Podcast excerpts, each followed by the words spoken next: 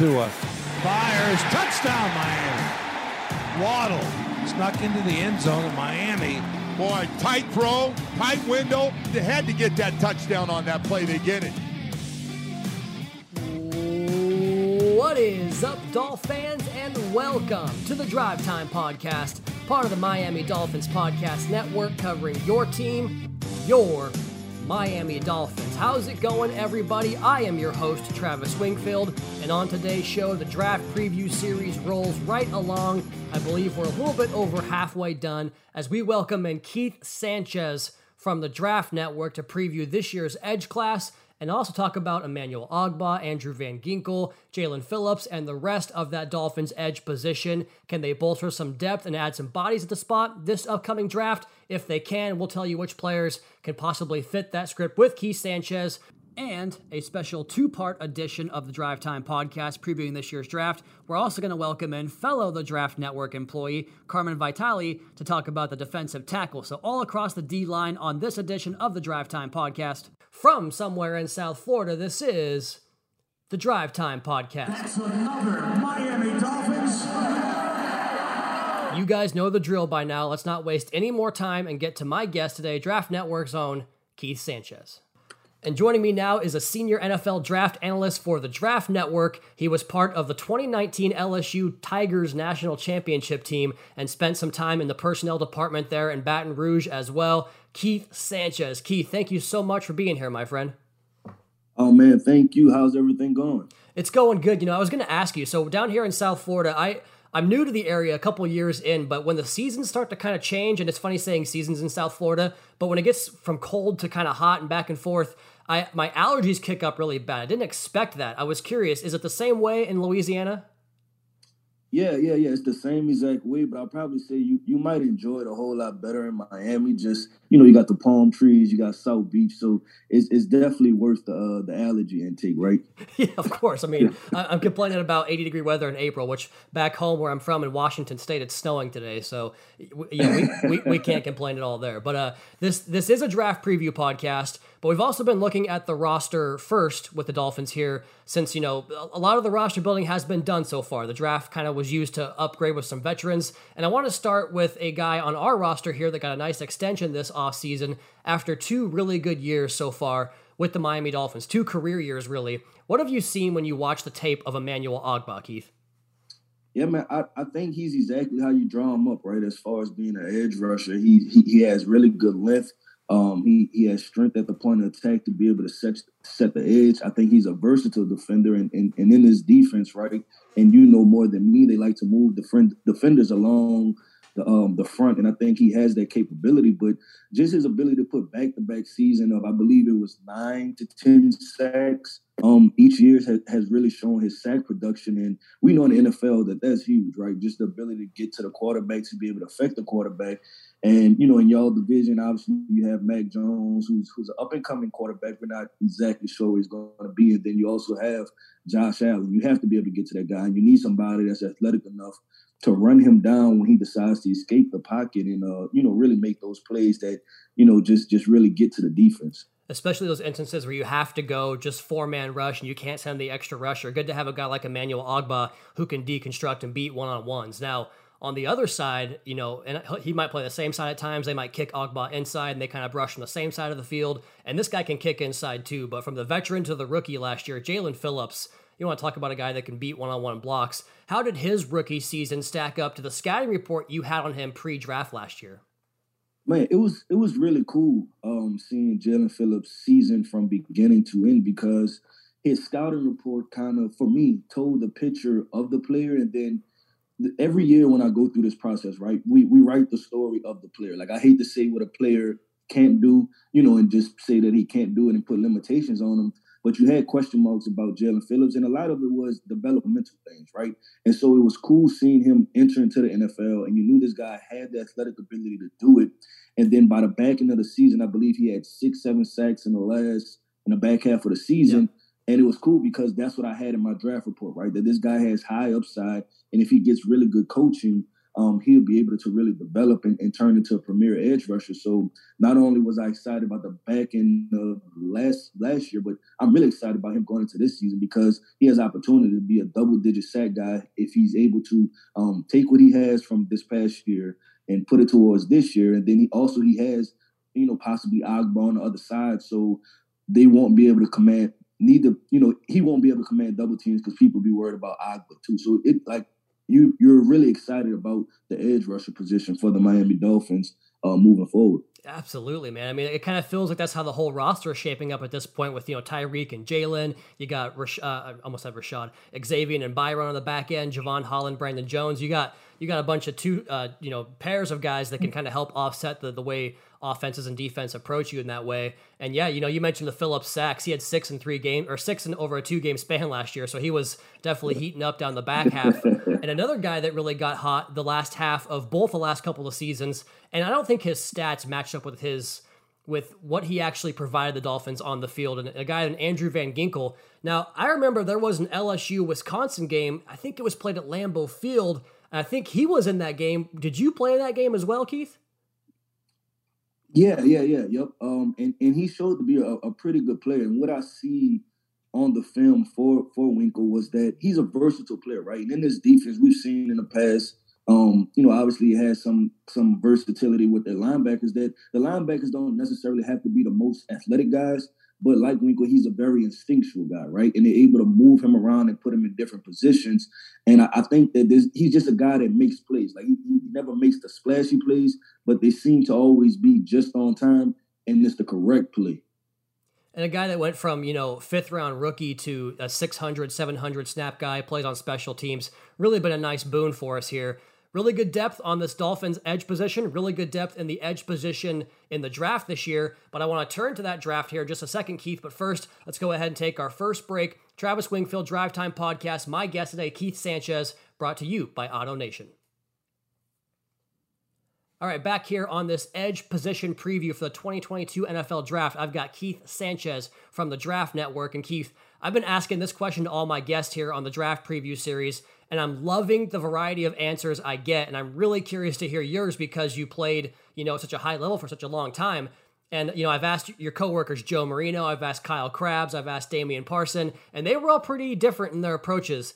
What does it look like for you when you sit down to watch film? Like, how do you how do you digest the film? Are you digesting food? Like, you eating something, listening to music? What does your film watching process look like, Keith?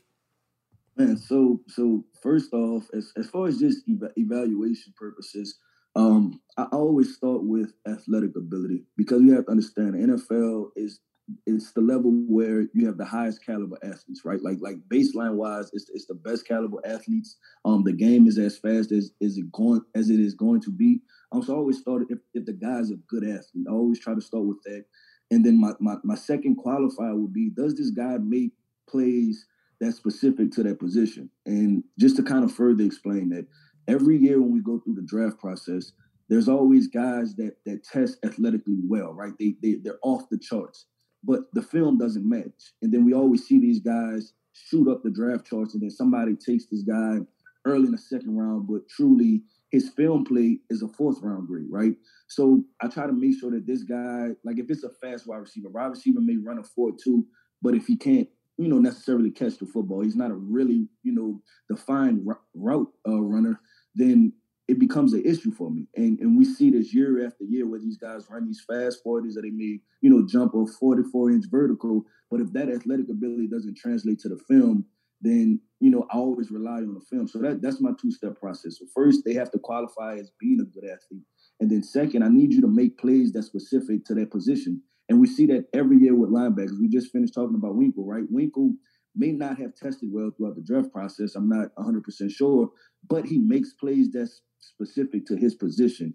And I think that's where you kind of get in that gray area of possibly having draft busts when you draft these guys that are really good athletes, but they're not good football players. One of my sayings is that every good athlete is not a great football player. So I always try to use those two qualifiers when I'm approaching a player. That really sounds like a discussion that goes on. I'd imagine in most most NFL draft rooms. I'm certain it happens in the TDN war room when you guys get together for your content. I can just see you and Kyle going back and forth on that type of stuff, and it's it kind of speaks, I think, a lot to the to the the miss rate that we see in the NFL draft every single year. It's a tough, tough business to figure out, and I think a lot of that has to do with what you just talked about, with how you balance what matters versus what matters less. I guess is what I'm trying to say. So that's really fascinating stuff, Keith. I, again, I get different answers on that question every time, and I'm loving it. So appreciate you, you contributing to that as well. But I want to now ask you a question about kind of some more draft philosophy here because it sounds like it's right up your alley. But uh, you know, this this 2022 class compared to the 2023 class,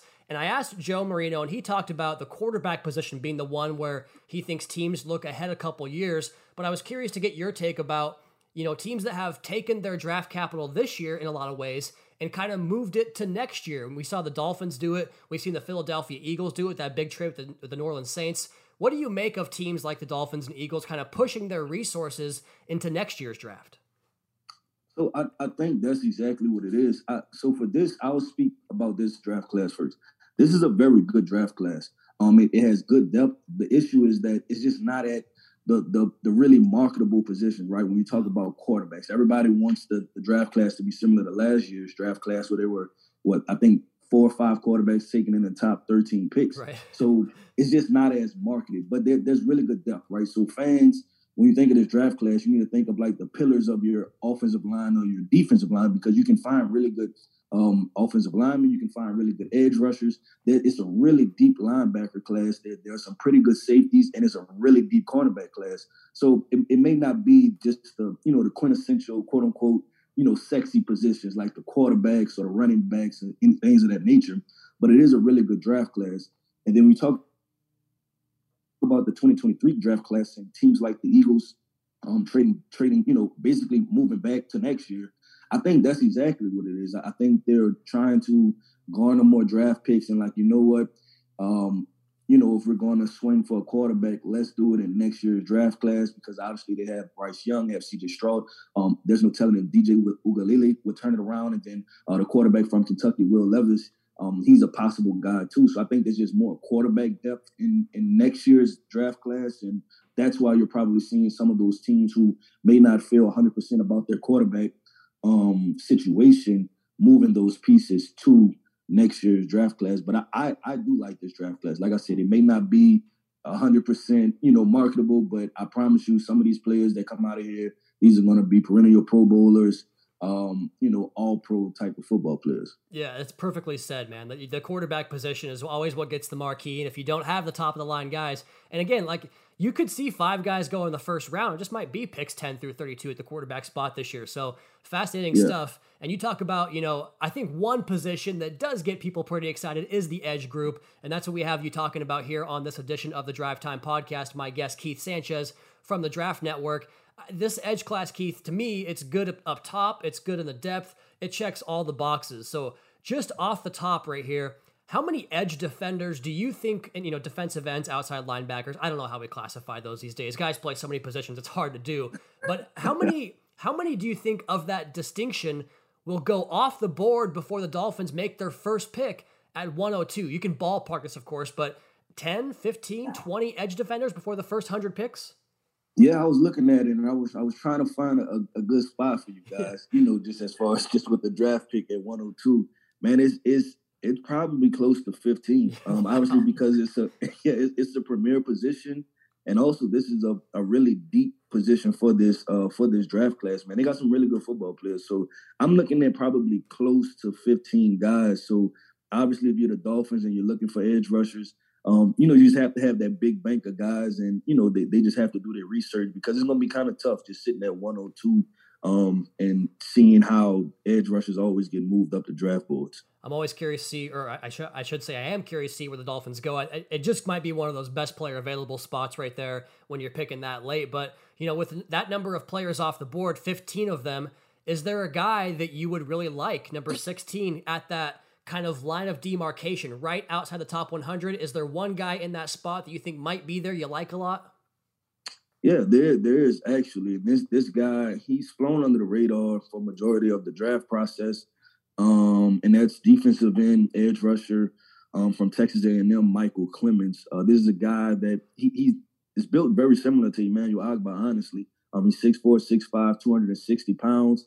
Um, they use him. He's very versatile in the A and M defense, so that should translate well to the Miami Dolphins front. Uh, this is a guy that can be a hand in the ground edge rusher. He can stand up and, and, and rush the quarterback as an outside linebacker. Um, but he showed really good promise last year. I, I, believe he had eight to nine sacks. Three of them came in his last game against LSU. And you're talking about a guy that showed the ability to convert convert speed, the power, really worked that long arm, set the edge against the run. Um, really showed to be a really good athlete. So I believe that he's a guy that's kind of sliding under the radar, and he may be able to fall right into that sweet spot for the Miami Dolphins. I'm glad you pointed out the analog there with Emmanuel Ogbah because that does seem to be kind of a theme there for this Dolphins edge position. And you know, whether it's whether it's the guy that that starts as the D end and kicks out wide, you know, play goes from that 5 to the 9 technique or the guy that plays, you know, from the 5 inside to the 0, they've got so many different versatile pieces up there. So, just thinking about guys that, you know, start off the edge and can kick either inside or outside, you know, Emmanuel Ogbah, Jaelan Phillips are both big, long guys, strong, can set the edge, be anchors in the running game, and rush the passer. I guess what I'm asking you is a couple more names because, you know, I, I love the name from A&M Clemons, but do you have a couple more guys in that kind of that feature that could be day it could be day two, day three, whatever the case may be, but some guys that fit that mold later on in this draft class that might be on Miami's radar? Yeah, I, I would also go with um, the defensive end from Stanford, Thomas Booker. Um, I think this is a really good football player. He's he's a little bit heavier. He's he's 6'4", 280 pounds, but he shows to be a really good athlete too, and that versatility. I know the Dolphins like you know they like to get penetration at times, and this is a guy that can get penetration, but he also showed textbook ability to be able to you know lock, peek, and shed against the run. So I think he's a versatile defender. You can kick him outside, you know, from time to time if you're playing heavy against the run. He can really sit on that tackle and set the edge. So this is another guy that if I was the Miami Dolphins, I would definitely have on my radar because he's also a guy that's kind of been flown under the radar a little bit. And obviously, like you said, if y'all picking that pick 102, I believe, um, you know, th- this is kind of the spot where I believe some of those guys will go because they just haven't, you know, jumped out or, or, jumped off the screen throughout the draft process. Yeah, definitely. I'm curious to see where they go. It could be a position group they feel good about. I mean, Brennan Scarlett also is back, so they've got depth there, and that's kind of the entire roster. But I want to take our last break here and come back on the other side and get even deeper into day three and pick one guy that you think can be the next either Maxx Crosby, Andrew Van Ginkel. We'll see about that. That's coming up here next on the Drive Time Podcast with Keith Sanchez, Travis Wingfield, the Drive Time Podcast, brought to you by Auto Nation. All right, Keith, you gave me a couple names there at pick 102, but I want to go even deeper and go back into that. You know, Maxx Crosby led the NFL last year in quarterback pressures off the edge from Pro Football Focus. We saw Andrew Van Ginkel, a fifth round draft pick here. Talked about him a little bit as a guy that came in and made a big production or made a big impact right away, I should say. Just a couple guys that you think, you know, fifth round, sixth round in that range that you think have a good shot and maybe getting into a program, starting off on special teams early on, but eventually developing and carving out roles in the National Football League. Who are a couple guys late in day three there? Okay, we, we're, we're getting deep into the weeds. We are. But I'm gonna I'm stay with my theme, right? I'm gonna stay with I'm gonna go with another Texas A&M edge rusher, and that's going to be Tyree Robinson. Um, this guy's a really good technician with his hands. Um, he showed the ability to sack the quarterback. This is a guy that just doesn't, and we talked about this earlier, right? He doesn't have the athletic traits because I believe he's probably 6'2", 6'3", 250 pounds maybe. Um, so he's not a very big guy, but thinking about it with yeah, Tyree Robinson just showed the ability to get to the quarterback. He just didn't test really well, but he he seemed to be really instinctual. And like I said, I always I rely on the film, and on film he showed that he can be a productive uh, edge rusher. Sounds like Texas A&M tape is the a place for Dolphins fans to start with their tape study, man. That's, that's, where all the edge rushers are coming from right now. So I, I, appreciate you getting into the weeds, Keith. And you know, the last couple of years, these podcasts or these draft uh, preview podcasts have been a lot of fun for the up top part of the draft for, for our guests and for the Dolphins because we had 11 picks in the top 100 the last two years, zero this year, five more next year. So we'll circle back next year and get uh, s- some more top of the draft uh, insight from you. But let's go ahead and play a fun game here to close things up. If if there was one guy, and you, know, you talk about the 15 guys that could go off the board before pick 100, just at the edge position alone, and let's say this guy's available in that 50, 60, 75 range, and you're sitting there, pick 10, 102 for Miami, and this guy slides down a little bit and you think this is my guy, I have to go up and get him. Who is that guy for you, Keith? Oh wow. Okay, I, I, like this game. I like this game. I like this game. Um, I'm gonna go with Penn State edge rusher Arnold Ebiketie. He's nasty. Um, th- yeah, they re- really good man. This guy is 240 pounds, but he, he has a elite first step, right? Like he and he showed positional versatility at Penn State. Also, um, he's kind of light, but you know, I talked to the guys at Draft Network, and we all came up to the conclusion too. But he he's a battler, right? Like he really gets after it in the run game. So he's not a guy that really shies away from holding a point of attack, but he offers you elite edge rushing potential. And I think this is another guy that can develop into being a, a double digit sack guy. That's great stuff right there. So that's that's your your second mid second round all the way through. I guess we went like six seven rounds deep here with Keith Sanchez of the Draft Network. Keith, I, I, would be remiss if I didn't ask you this is kind of a bonus question. This is away from the draft and away from the edge position, but you were on that 2019 LSU Tigers team. Did you play in that crazy crazy game against the Alabama Crimson Tide? Yeah, I was there. That, that Alabama game, we went to Alabama and, and we upset them. Yes, I, I was there. Um, that's probably gonna go down as, as one of the you know best college football games in history. But man, it was it was really exciting. Okay, so I'm, what I'm curious about is you know we have our quarterback and one of our top receivers was on that team in Tua Tagovailoa and Jaylen Waddle. I was just curious uh, if you wouldn't mind telling us about how you guys approach those two guys and just what you kind of like how you coach the defense in a way to say like, hey, we have to watch out for this guy and this guy because of X, X, Y, and Z. Can you tell us a little bit about that? Yes. So starting starting with, with, with Tua, I mean, we, we knew that Tua was special, right? Um, and and I, I think we had the, the perfect game plan. We we had to just try to get on top of him early. Um, mean, you know, he had a you know unfortunate play, and I think it was a couple turnovers in the first half. But in that second half, you really seen who Tua could be, and that was like, okay, this was the Tua that we were you know expecting. Um, so really, what we just tried to do, man, was, was try to pressure him as much as possible, but we also knew that would burn us too, because I mean they had a bevy of weapons, right? You talking about DeVonta Smith, like you said, uh, Jaylen Waddle, they had Najee Harris coming out the backfield. So man, it, it, was really one of those situations where you you you you draw up a game plan and you say, you know what, let's go into it and, and let's figure it out. But the biggest thing you just have to be willing to adjust. So man, I thought that that was a really good, talented offense, and we were just a, a talented defense, and it just became a shootout um, on both sides of the football. So, man, I, I have a lot of respect for Tua Tagovailoa as a quarterback.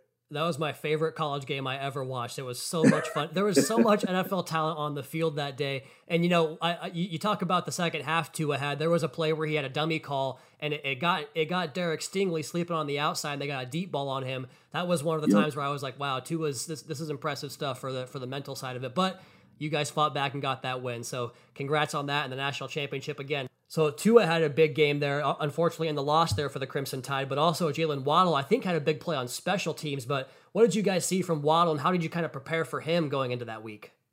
Yeah, man, Jaylen Waddle, he was who we thought he was, right? Just an explosive, dynamic playmaker. Um, and if you give this guy any crease, he's going to take it, and then he's going to make you pay for it. So, yeah, I believe it was a, a punt return um, and, and that kind of started the momentum for them coming back because you believe we were on top of them heavy, and then this guy returned that punt.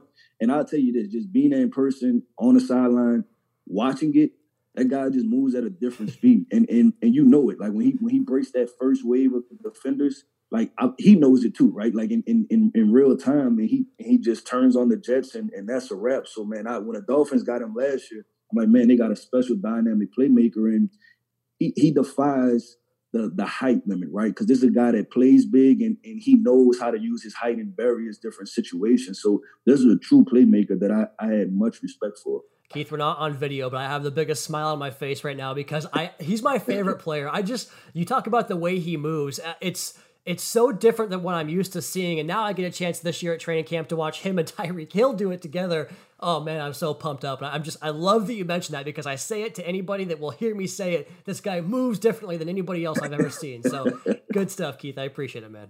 At the Talent Code on Twitter is his name. Senior NFL draft analyst for the Draft Network. Keith, I appreciate your time so much today, man. Love what you guys doing at the Draft Network. Keep it up. We'll talk to you soon, man. All right. Thanks, man. And there he goes. How about a little bit of bonus there talking about that legendary Alabama LSU game? And I'll have to get Keith back on and talk more about some of his experiences against some of the players here on this Dolphins roster back in those college days and kind of revisit how they've gotten to this point of their National Football League career. So, more good stuff there from the Draft Network. Appreciate his time. And let's go ahead and keep this thing rolling along the defensive line with another Draft Network draft expert, Carmen Vitali. And joining me now is senior NFL reporter and managing editor for the Draft Network, her second appearance here on the Drive Time podcast, Carmen Vitali. Carmen, are you feeling better? yes, uh, mostly, and hopefully I look, I, I can look the part uh, even if I'm not quite feeling the part. But no, I'm good. I whatever this is that's going around is not fun. It's, it's like seems nationwide. to be like sweeping the country. Uh, yeah, exactly. Because a couple of weeks ago, and if you go back to a couple of my podcasts, I, you can tell that I was really. Really, Jordan game sixing it, giving myself some credit there, but I was definitely fighting through it, trying to get get the damn podcast out. But I appreciate you healing up and getting back here. So uh, you were questionable, but now you're you're you're ready to go for game time. So I wanted to go. start here because your Twitter bio, Carmen, really interests me for two reasons. Number one, NFL reporter and managing editor at TDN. And then 2 I love that you reference the X's and O's in your bio.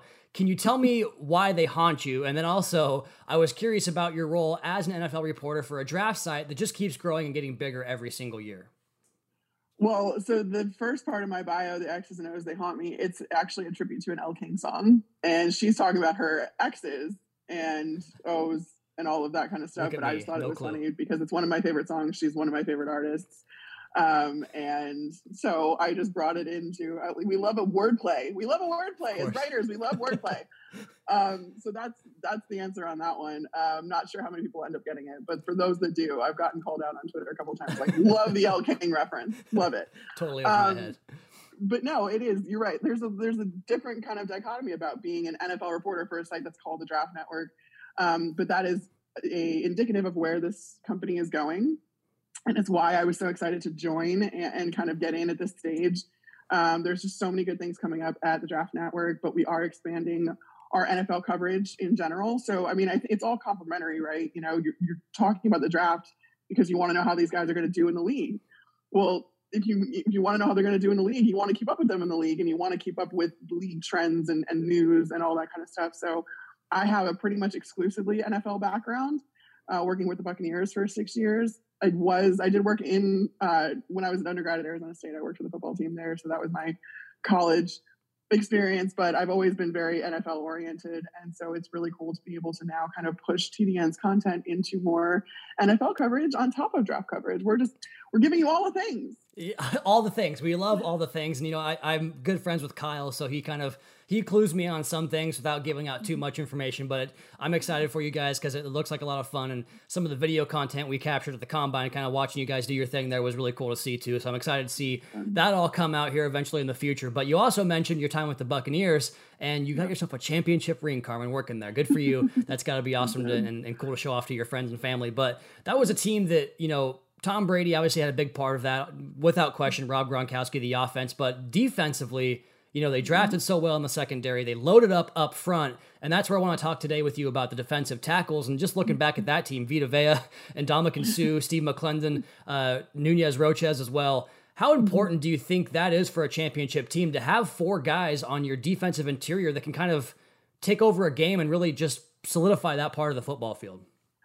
Well, that's what was so important. And actually, we saw it kind of firsthand um, because of the fact that Vita was out for 15 games that season. He returned in the NFC Championship, played 46% of the team's defensive snaps in that game, and then was taken off the injury report entirely for the Super Bowl. So, the thing about that defense and the thing about Todd Bowles' defenses in general, they start up front. Everything starts up front. Everything starts with stopping the run. And that year, the Bucks were the best, had the best run defense in the country, pretty much because of those four guys that you're talking about. And also, there was a constant rotation because you know Todd runs a base three four, and there, you, uh, you even left out Will Gholston, who is just which I mean everyone does. It's not even you. It's like literally everyone does. And I made it a mission of mine while I was there to make sure that like Will was getting his due because not only was he kind of known for being this run stuffer, he led the team in quarterback hits that year, even on top of Ndamukong Suh.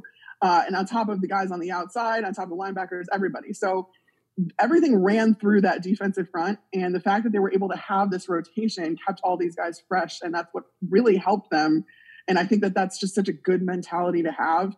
Um, and, and especially when you have a guy like Vita, who's like one of those certified nose tackles that just eats up so much space and so many blockers.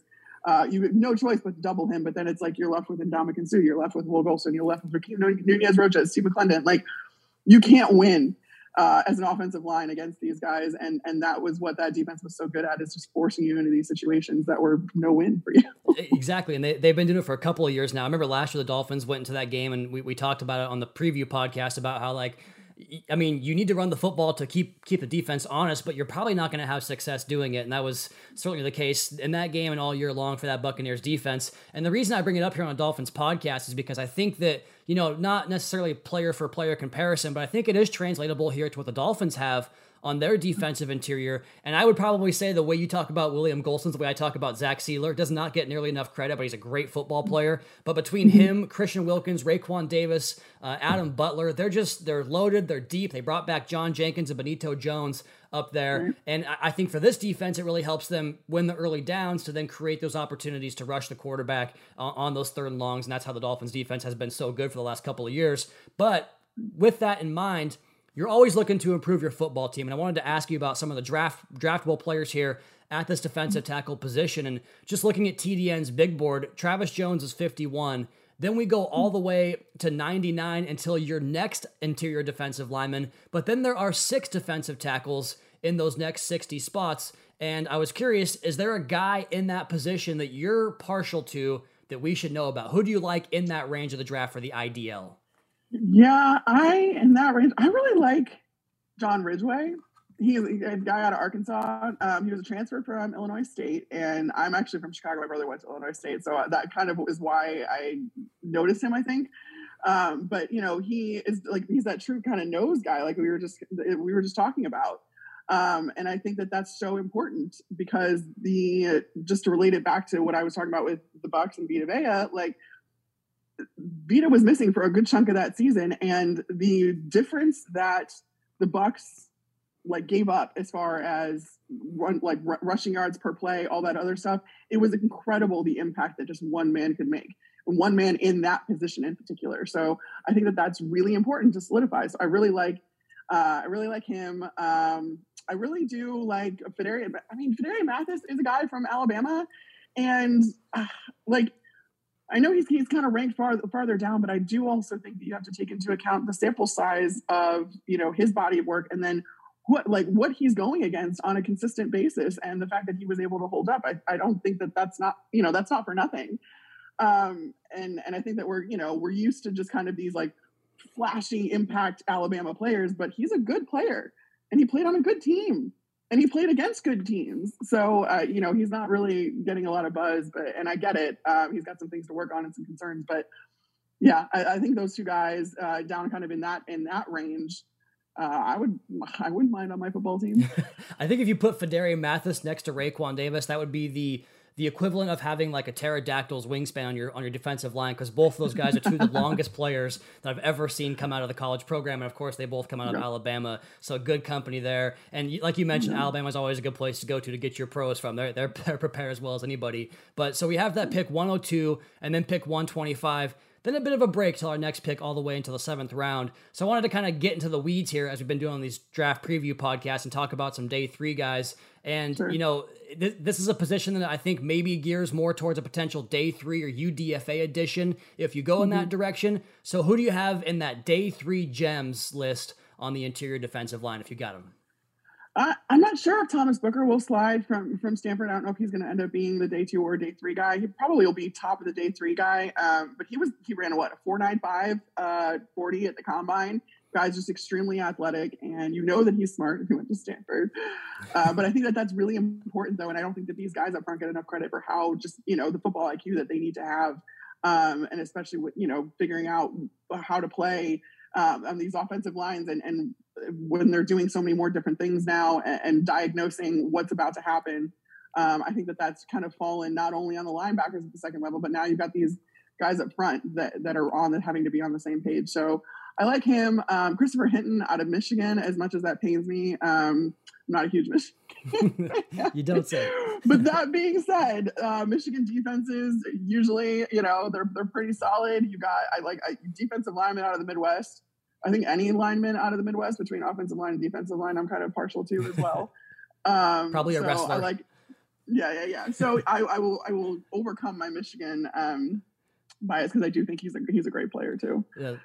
That that makes a lot of sense. I, I, I, there's always a guy from the Midwest who's a defensive tackle who was like a 5A state champion who just comes in and, and whoops ass right away in the NFL. It right. happens every single year, so I'll probably see it again this year. But uh, you give us the, the day three gems there. Conversely, you know, I mentioned Travis Jones, and you get into, you know, whether or not you want to call like a Perrion Winfrey a defensive tackle, defensive end. You know, this Dolphins right. defense is so multiple that guys play kind of both those spots. But one of the questions I've asked everybody on this on these podcasts because the Dolphins don't pick in the top 100. If there was a player in this position group that you were going to pound the table for, let's say he falls into the 50, 60, 75 range, and you're like, we have to go up and get this defensive tackle. Is there a mm-hmm. guy on the board that you would pound the table for to go up and use future draft capital to trade up for and go get? Yeah, I mean, I think that uh, I'm still trying to figure out. You said him. You said his name, Perrion Winfrey. If he if he ends up falling, I'm we're I'm still just not sure who he is. Right? we saw one body of work of him at Oklahoma, and you watch his tape, and like it's a little bit inconsistent. There's some concerns there, and then he comes to the Senior Bowl against top talent, and then just shreds it. Like he was, he was the game MVP. He was great all week in practice. Um, you know, I was there in Mobile, and I felt like every other time I was looking up, I was like, "Oh, the OU kid," uh, you know, and I'm like, you you noticed him right away, and he just so I'm you have to figure out which guy he is um, I'm usually more inclined to believe the tape because of the fact that that's you know more like you've got a bigger sample size there. But I mean, there's something to be said about just his like his performance and just how big and wonderful it was um, at, at the Senior Bowl. So I I think that he's got a lot of good tools. He's very athletic. Um, we got to talk to him at the combine at the podium sessions, and despite the fact that he actually ended up putting me in my place about some Chicago greats, uh, he's from the west side of Chicago, and he was wearing 23 on his combine. That was his combine number. And I was like, "Hey, is that extra special to you?" And he goes, "Yeah, LeBron's my favorite player." And I'm like, "It's not where I was going, bud. Yeah, not where I different generation, Carmen. Different generation." I know. I'm like, "Oh God, I'm an old."